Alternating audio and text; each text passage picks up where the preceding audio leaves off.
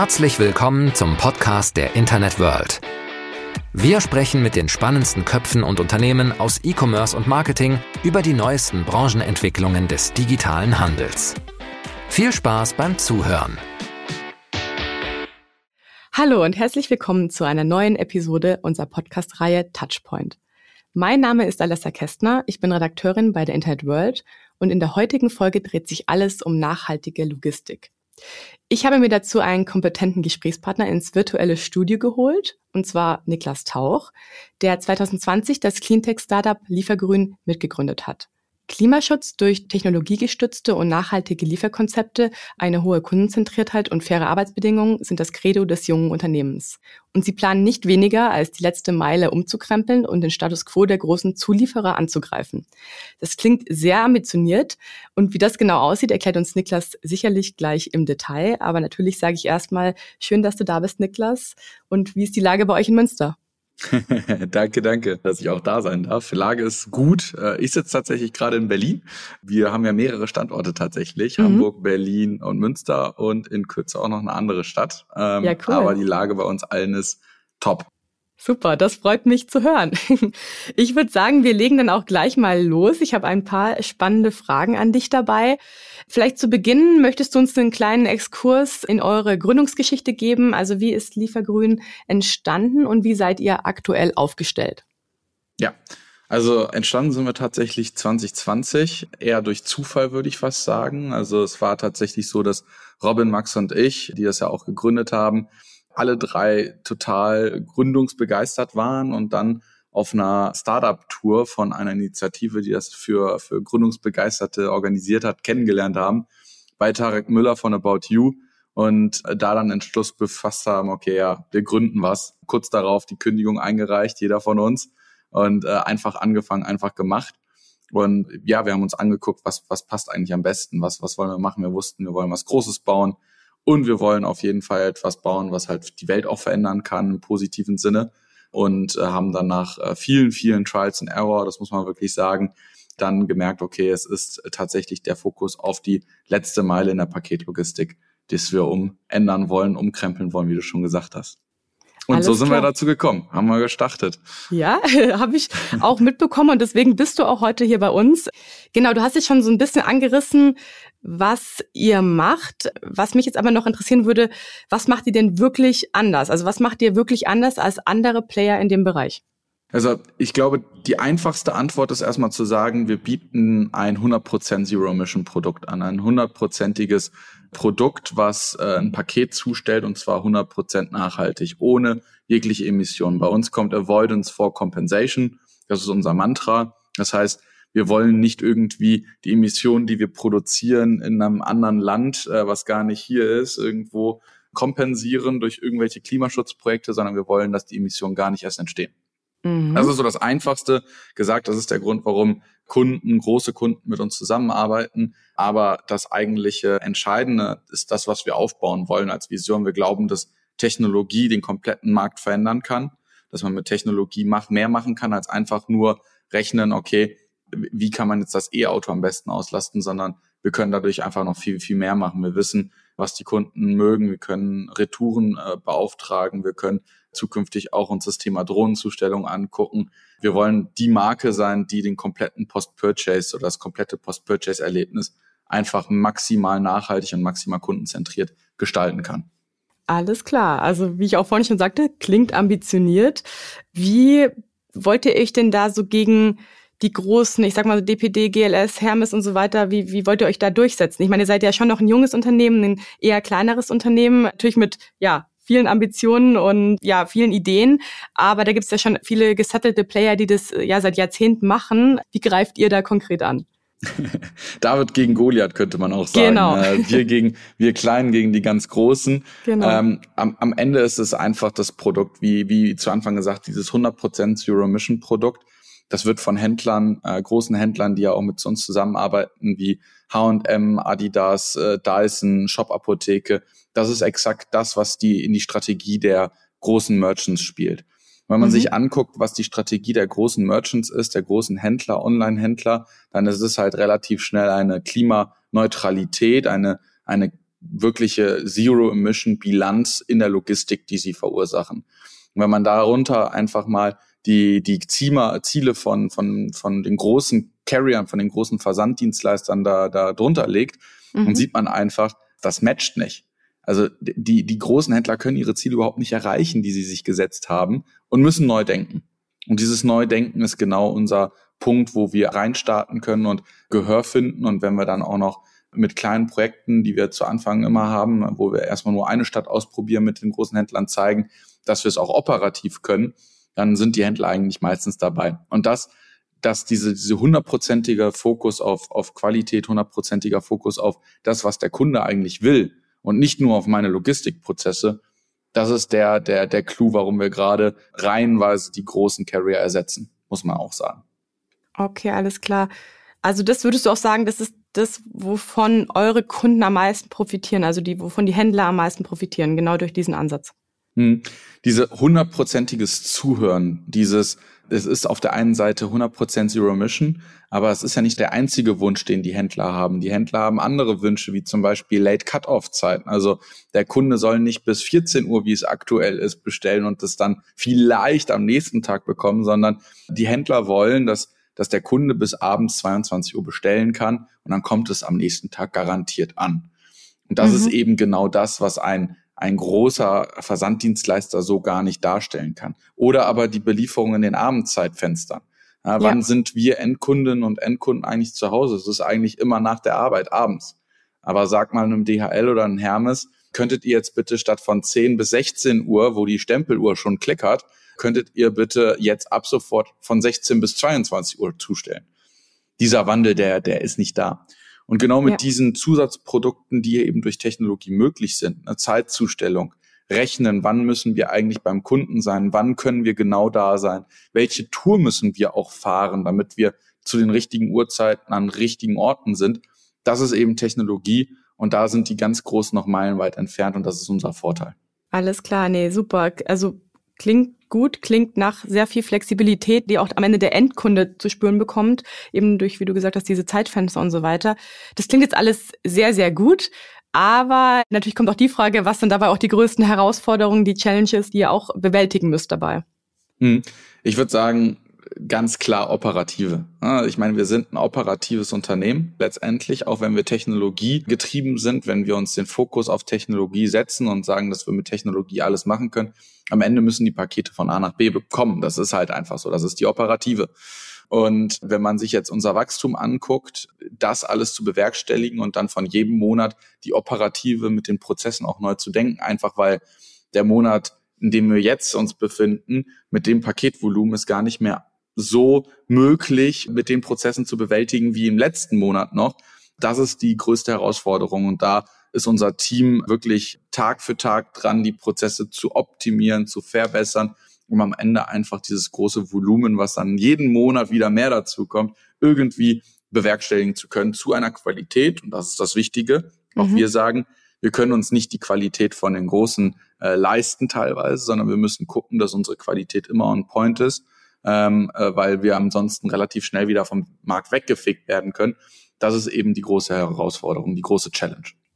Apropos vom Markt weggefegt, wer ist denn euer dann euer direkter Konkurrent? Auch gibt's da auch kleinere Player, mit denen, also dass ihr nicht nur die großen angreift, sondern auch im, im kleineren Ausmaß, wo ihr sagt, ah, die könnten uns auch gefährlich werden, genau bei dieser Mission? wir, wir unterscheiden oder wir segmentieren, man sagt das ja immer Marktsegmentierung. Ne? Wir, wir segmentieren den Markt in, in eigentlich zwei Bubbles, sagen wir immer, in zwei Bereiche. Das eine sind die traditionellen Paketdienstleister, wo wir sagen, okay, Technologie wird unser langfristiges äh, Differenzierungsmerkmal sein. Wir können dadurch Produkte anbieten, wie schon gesagt, die die Großen nicht so einfach anbieten können. Und Zero Emission 100 Prozent als Produkt ist erstmal unser First Mover Advantage, also die Eintrittskarte zu den Händlern. Mhm. Wir haben aber auch noch einen zweiten Bereich, ein zweites Segment. Das sind die von uns sogenannten Neo-Carrier, also die neuen Versanddienstleister, die auf den Markt kommen, die genauso denken mit Technologie. In Deutschland gibt es davon tatsächlich nicht wirklich welche. Es gibt ein paar sehr, sehr kleine Player, aber aus den anderen äh, Ländern, wie zum Beispiel aus Schweden oder aus Spanien, gibt es definitiv Wettbewerber, die genauso denken wie wir, die auch schon eine gewisse Größe erreicht haben. Und alle gucken sie auf diesen größten Markt in Europa, Deutschland. Mhm. Und da sagen wir eben, dieser größte Markt, der deutsche Markt, der ist anders als die anderen Märkte, der ist der größte Markt und da muss es einen lokalen Player geben, der das gewinnt eigentlich. Und da, gegen die kämpfen wir auch. Also es ist nicht nur David gegen Goliath, sondern es ist letztendlich auch David äh, gegen David Carriers. Oder kann man das so Genau. Wir so kämpfen nennen? eigentlich gegen alle. ja, cool. Wie würdest du denn sagen, sieht die Lieferinfrastruktur von morgen aus? Was wäre so die ja in der idealen Welt, wie würdest du dir das vorstellen? Ich glaube, wir müssen weniger in Abläufen denken, sondern in Trigger- oder eventbasierte Prozesse, die ausgelöst werden. Ja, also Aktuell ist es bei den ganz, ganz Großen so, dass es feste Uhrzeiten gibt. Zu diesen Uhrzeiten, Uhrzeiten basiert, wird gesagt, wann eine Tour startet, wann etwas sortiert wird, wann ein LKW losfährt. Und das ist meiner Meinung nach Schnee von gestern, weil das führt eben genau dazu, dass ein großer DHL eben nicht einen Late Cut-off anbieten kann oder aber eine Same-Day-Zustellung oder ein Ship from Store. Wenn wir aber es hinkriegen zu sagen, okay, wir haben Events, zum Beispiel ein Paket kommt irgendwo an, bei uns in unserem Hub. Und wir gehen davon aus, okay, was passiert eigentlich konsequent, nachdem das Paket angekommen ist und nicht nach den Uhrzeiten? Dann können wir den Kunden immer wieder ein individuelles, ein flexibles Produkt anbieten. Das ist der Logistik-Footprint von morgen. Ah, mhm. Wir müssen gucken, dass wir eventbasiert sind. Und dann gibt es natürlich noch die Innovation, die Innovation wie beispielsweise 100% Zero Emission, 100% emissionsfreie Zustellung. Es gibt die Innovation Drohne oder autonom fahrende Zwischenverkehre. Und dagegen darf man sich nicht verschränken. Und auch hier wieder, Technologie ist der Schlüssel zum Erfolg. Wir müssen gucken, dass Technologie am Ende genau diese Prozesse, diese eventbasierten Prozesse irgendwie hinkriegen kann. Weil am Ende muss alles zusammenfügen und alles zusammenpassen. Und wenn wir mehrere tausend Events pro Tag auslösen, dann muss es auch irgendein Rechner zusammenbringen. Ja, absolut. Was würdest du denn sagen, woran müssen, also andersrum gedacht, Unternehmen in puncto nachhaltiger Lieferung arbeiten? Wo müssen die ansetzen? Konsequent sein. Ich glaube, das reicht schon. Es, ist ja mittlerweile eine riesengroße Debatte immer das Thema Greenwashing. Also einer unserer Marketing-Sprüche ist ja auch, Versand geht auch ohne Greenwashing. Ich glaube, Unternehmen, gerade große Händler, da, da findet gerade ein großes Umdenken statt, genau in diese Richtung. Wie kann ich wirklich konsequent nachhaltig sein? Wie kann ich nicht nur von Nachhaltigkeit reden, indem ich einen Nachhaltigkeitsreport erstelle und den pro Jahr mit Hochglanzpapier rausschicke, wo man sich auch fragt, okay, wie kann das sein? Sondern wenn ich wirklich von vorne bis hinten Nachhaltigkeit denke und auch lebe. Und da ist es ja schon. Also wir, wir müssen genau da ansetzen erstmal. Konsequent nachhaltig sein. Das ist genau das, wo ein Umdenken stattfindet. Und genau so kann ich auch Endkundinnen und Endkunden überzeugen, dass ich als Unternehmen zwar noch nicht 100% nachhaltig bin, als ein Händler, aber auf dem Weg dahin bin und es ernst meine.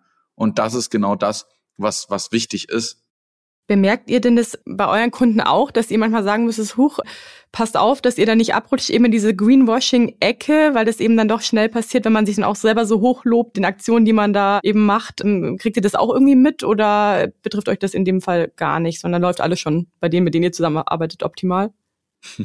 optimal läuft wahrscheinlich nie irgendwas, ne? aber ich glaube, dass die Händler, mit denen wir arbeiten, die machen äh, schon, schon ziemlich viel richtig. Sie mhm. haben verstanden, dass eben Marketingkampagnen an sich nicht ausreichen, sondern man muss halt eben ehrlich sein, man muss transparent sein, man muss sagen, hey, wir haben diese Städte, da können wir nachhaltig zustellen, da können wir wirklich emissionsfrei zustellen. In anderen Städten funktioniert das noch nicht.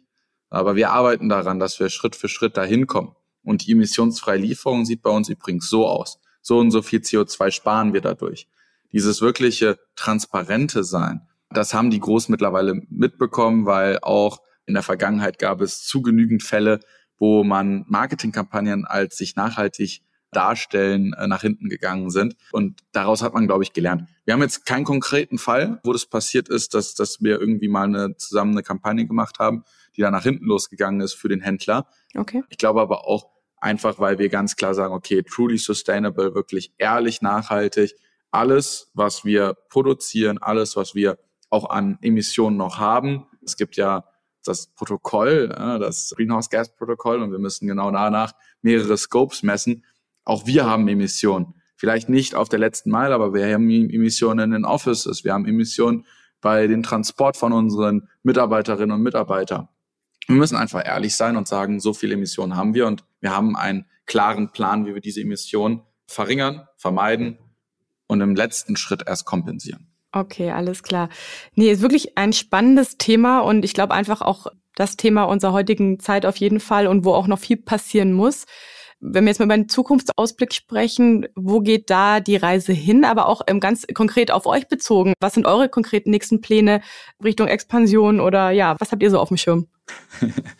Also wir wollen einmal auf der Seite des Wachstums natürlich weiter wachsen. Das ist bei uns durch zwei Sachen getrieben. Einmal geografische Expansion, mehr Städte, mehr Länder. Das andere ist das Wachstum durch Kunden, also weitere Kunden hinzugewinnen. Mehr Kunden davon überzeugen, dass unsere Zustellung die Zustellung ist, die, die heutzutage äh, angewendet werden muss, damit man als Händler wirklich ein langfristiges Differenzierungsmerkmal hat und mit der Zeit auch mitgeht. Das ist so die, die, die Wachstumsschiene, aber ich glaube, auch auf der, auf der Seite des, der Nachhaltigkeitsthematik haben wir noch sehr, sehr viel vor uns. Ne? Also wir haben ja auch am Ende durch Elektrofahrzeuge werden ja auch durch das, wenn man sich den kompletten Lifecycle anguckt, das machen wir natürlich. Ne? Wir gucken uns nicht nur an, okay, ja, wir haben jetzt ein Elektrofahrzeug auf der Straße und der imitiert genau in diesem Bereich eben nicht. Aber wir müssen auch gucken, wo kommt der Strom her? Wie wird der Strom produziert? Wie werden die Batterien produziert? Wie werden die Fahrzeuge produziert? Wie können wir die Fahrzeuge möglichst weit auslasten? Ich glaube, dass wir da auch sehr, sehr viel vor uns haben. Und für uns ist natürlich diese Vision ein, man nennt das auf Englisch self-sufficient Hub. Dieses, ein Hub, was sich selbst versorgen kann. Mhm. Das finde ich halt unglaublich spannend. Das findet unser Team unglaublich spannend. Und das ist genau das, wo die Reise in Nachhaltigkeitsthema hingeht. Wenn wir es schaffen, dass unsere Hubs den Strom vor Ort produzieren, den wir auch vor Ort in die Fahrzeuge reinladen oder aber das Hub mit das ist eigentlich die Traumvorstellung. Frage ist, wie kommen wir dahin? Das sind Investitionen, das muss sich lohnen und es muss immer wirtschaftlich sein. Das ist die dritte Basis. Wir müssen wirtschaftlich sein. Wir sind ein wirtschaftliches Unternehmen. Wir sind keine gemeinnützige GmbH. Und auch nur so, dass wir Nachhaltigkeit mit Skalierbarkeit und Wirtschaftlichkeit irgendwie vereinen, haben wir auch eine Möglichkeit, gegen die Großen anzukämpfen. Es muss halt immer sich lohnen. Und das ist wieder der erste Step, Wachstum. Je mehr Pakete in ein Hub kommen, je mehr Pakete, also in einen Standort, ähm, in, in ein Fahrzeug reinpassen, je mehr Pakete zugestellt werden können, umso wirtschaftlicher wird das und umso mehr lohnt es sich am Ende auch in Nachhaltigkeitstechnologie zu investieren. Und deswegen ist es eigentlich ein geschlossener Kreis. Es ist so, wie Amazon das nennt ja auch sein Flywheel, äh, mhm. das fliegende Rad. Genauso haben wir auch eins, immer mehr Wachstum, immer mehr Effizienzen, immer mehr Investitionen in Nachhaltigkeit und dadurch immer mehr Wachstum, weil dadurch wird man halt eben auch attraktiver auf dem Markt. Und ja, die Großen, die haben auch eine Nachhaltigkeitsstrategie, die wollen auch in äh, Elektromobilität investieren, aber am Ende hundertprozentige Nachhaltigkeit ist nicht nur Elektrofahrzeug. Hundertprozentige Nachhaltigkeit ist so viel mehr. Und deswegen bin ich gespannt, wann die DHL oder der Hermes oder wer auch immer sein erstes Self-Sufficient Hub, ihre ersten Selbstversorgerzentren wirklich launchen können. Ich bin da sehr gespannt drauf. Ich glaube, dass wir schneller sein werden und wir müssen schneller sein. Das ist der Anspruch. Ja, auf jeden Fall. Und also ich bin auch gespannt, aber ich finde den Ansatz also super und ich glaube auch, wie du mit da auch mit einer Leidenschaft drüber sprichst, dass es einfach auch ein, ein, Thema ist, ja, wenn ihr da dahinter steht und das jetzt angeht und es hört sich so an, als würde euch da definitiv nicht langweilig werden, denn es gibt Nie. ja noch viel zu tun, aber ich glaube, ihr seid da auf einem super Weg und ja, die grüne Logistik, vielleicht ist sie nicht mehr ganz so fern, wie man noch vor paar Jahren dachte. Genau. Cool, Niklas. Du, ich sag dir in dem Sinn, Dankeschön, dass du hier bei mir warst und für das spannende Gespräch und die ganzen Insights und ja, zu unseren Zuhörern und Zuhörern. Ich danke euch auch wieder, dass ihr bei uns wart. Vielen Dank fürs Einschalten und bis zum nächsten Mal bei Touchpoint. Und das war's für heute mit dem Podcast der Internet World. Wir sagen Danke fürs Zuhören, bleibt uns treu und bis bald zur nächsten Folge.